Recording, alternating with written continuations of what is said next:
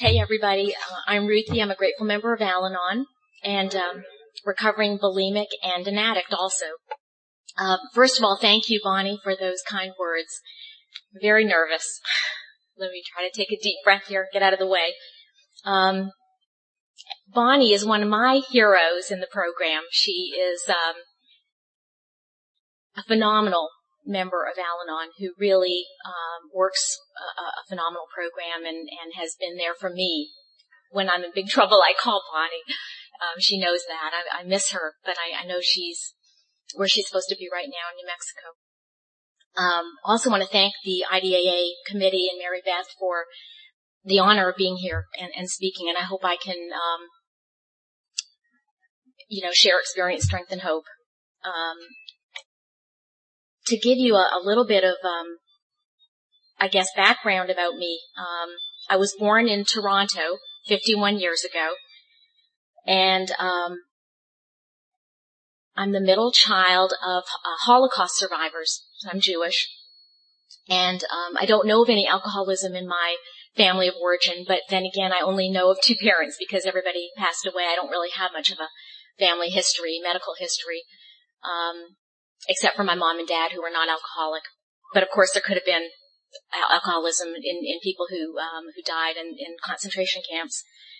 But it did, to me, there was a dynamic in the family. My brother, younger brother, and my older sister and I were all heroes. And I know you know that terminology. We're all super, super responsible. It wasn't a message necessarily put on our shoulders, but I think we just unconsciously didn't want to cause any trouble for my parents, wanted to be, as I said, responsible and make them proud and not cause any grief in their lives. So that dynamic of being the hero started very, very young.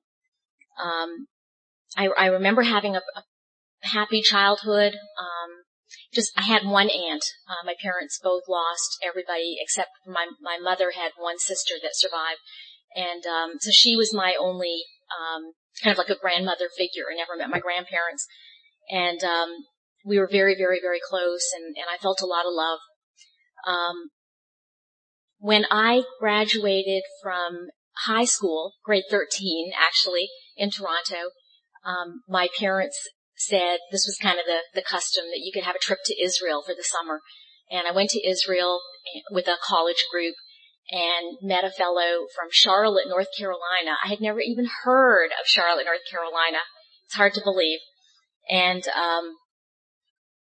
fell in love, and after a year at the University of Toronto, transferred to college in Greensboro, which I'd never heard of. And there was a program there that I thought I would like to study. So I remember coming to Charlotte with my luggage and this boyfriend driving me to Greensboro, dropping me off at the dorm and saying goodbye. I did not know a single soul in Greensboro. Nobody in Toronto went out of town to go to college in those days. And I was certainly the only Jewish person I felt like, and just cannot believe the culture shock. But it turned out good. After a year of school there, I married this fellow. And then after graduating from Greensboro, settled in Charlotte. And trying to, keep the issues straight here, but I developed a horrific eating disorder, and really, really years of a very low bottom. But this was many years ago. Nobody talked about it. I didn't even know what I had. And in the 23 years ago, found myself in my first 12-step fellowship, which saved my life, and truly found unconditional love and support and tools. And I went to my first meeting, this 12-step fellowship, and knew that I was at home. I was just so grateful. I was so empty, spiritually bankrupt, that I was so thirsty and hungry for what I found there. I was hooked. That was it. I was home, finally.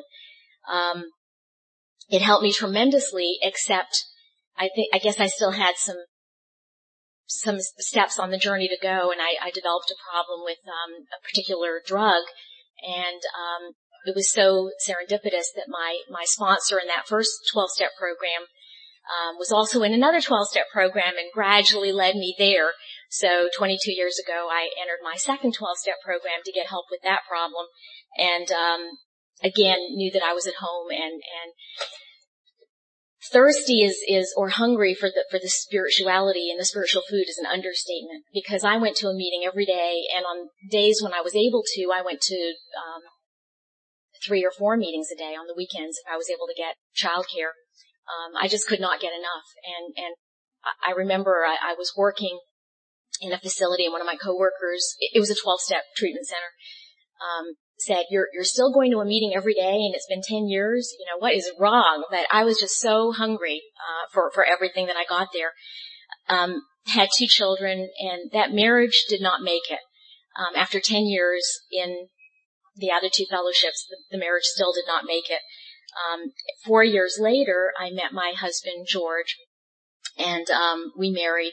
I'm getting this a little bit wrong. I'm very nervous. I'm sorry. But so that brought me to my third 12-step program of Al-Anon, and I just have loved the Caduceus group. We had a Caduceus Al-Anon group that Bonnie spoke of, and just I have such good friends from that group, and really felt like it was, again, the spiritual food that I really needed, and friends that I made were are just lifelong friends. So that gives you a little bit of background. When I talked with Mary Beth about my subject today, she told me the theme of the conference, and I was trying to figure out a way to share with everyone about my journey in self-esteem, because that was probably, as the professionals say, the core issue for me. And something that's important for me to say is that in the meetings, I think that the fellowship and the support and the knowing I'm not alone and the telephone and my meditation and my journaling, you know, all these things have been priceless. But I really, really feel like the recovery is in the steps. So I'll always want to share with newcomers that, yes, you know, I felt so much better just walking in the rooms, but the true recovery was a byproduct of getting a sponsor and working the steps, and it's just so important to share that. For me, as you can tell by the journey with the 3 fellowships, it's really been like peeling an onion with layers. I'm a very, very, very slow learner, and I think my feelings were so stuffed or frozen. That's an understatement. It took me years to just unthaw the feelings and begin to identify the feelings and learn about what was in there. And then I could start the work. So it was just incredible. So I felt loved, and that was one of the important things when I came to the rooms. I felt unconditional love, and I once heard a slogan that people in the rooms love me so I could learn to love myself, and I can really identify with that. But there was a real obstacle for me, and maybe some of you can identify with this. I felt like humility, which was a quality I was supposed to have, meant I'm less than. I really misunderstood, and for many, many years in the program, I felt like in order to be humble, I have to say I'm less than. And that was not hard because I felt less than. In fact, I used to say my self-esteem is not zero, it's negative. And I really felt that. So as I started to plunge into the steps and continue the journey, what came up with that onion peeling was this low self-esteem. And I guess maybe a better word would be self-hatred, I have to say. And oh my God, how painful it was as it started to come to the surface. It was agonizing. It was such emotional pain. And, you know, I knew that there was something very wrong there and that this was an issue I was going to have to work on. And all the steps are important, but steps 6 and 7 were the keys with the self-esteem. And I love all the steps, but I have to say I'm a little bit more partial. There, I think 6 and 7 are my favorites. I use them on a daily basis. So when I started to feel this self-hatred more and more coming to the surface and being exposed and this horrible pain, I used step 6 and 7 rigorously, just, every day, God, this doesn't feel good. I want it removed, and I'm humbly asking you to remove it. And I want to just a little tangent here. I used to think step 6 and 7 were really one step, and that Bill Wilson just wanted an even number, so he kind of divvied it up. And I always hear good things at meetings, and I went to a meeting out of town, and I realized that they are very separate and very crucial steps. That this fellow gave the metaphor, if you want to grow tomatoes, you have to clear the land and plant the seeds and water and fertilize, but who grows the tomatoes? The higher power.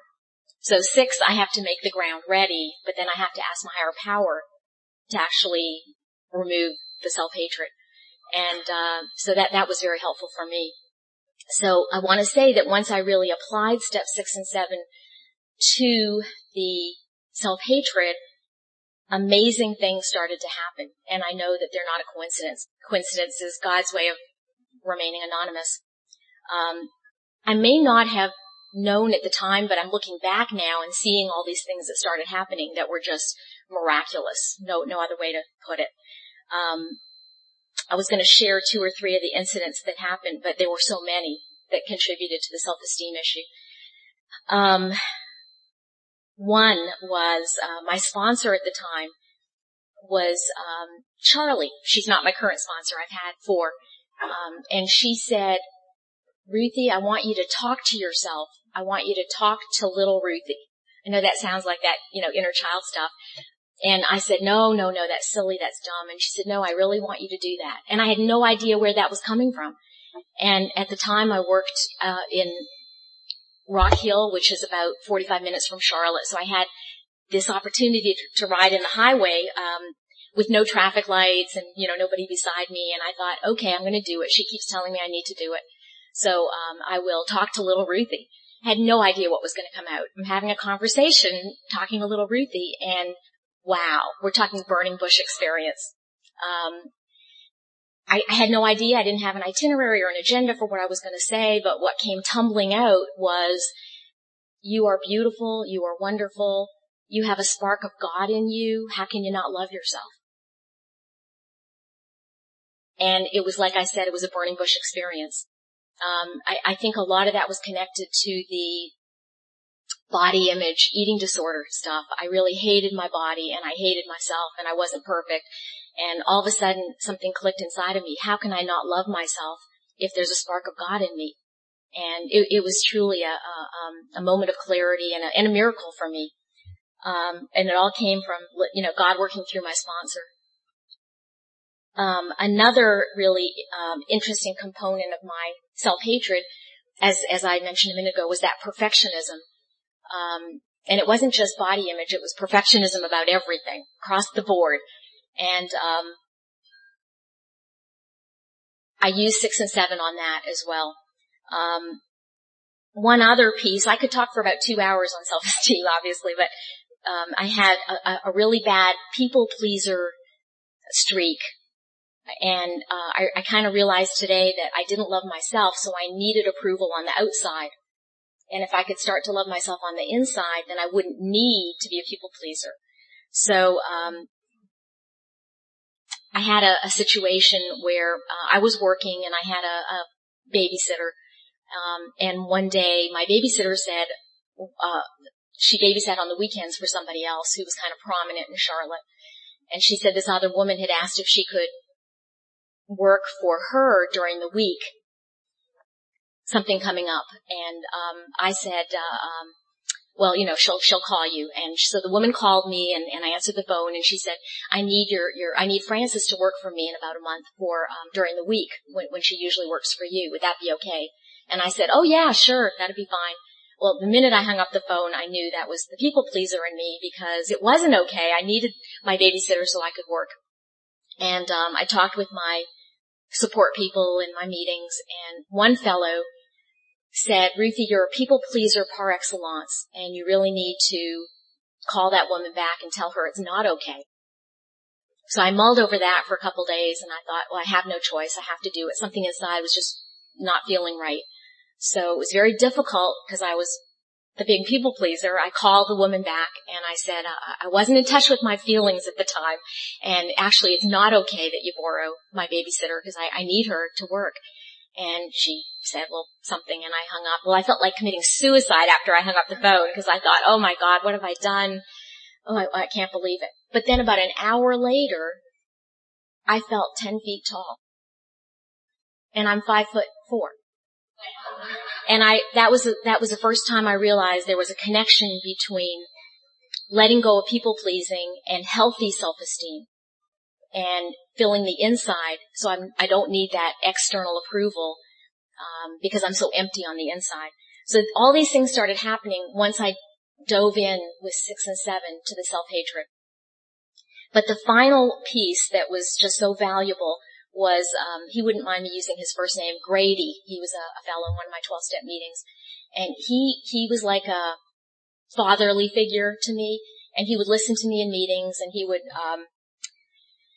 he picked up on the self-hatred. I don't think it was hard. And he came after me, and he said, Ruthie, humility is not you're less than. Humility is I'm enough. He said, it took me months of him pounding this into me. He said, you know that to say you're better than is not humility, but to say you're less than is just as bad. Well, this was revolutionary to me. He said, humility is I'm not less than, I'm not better than, I'm enough.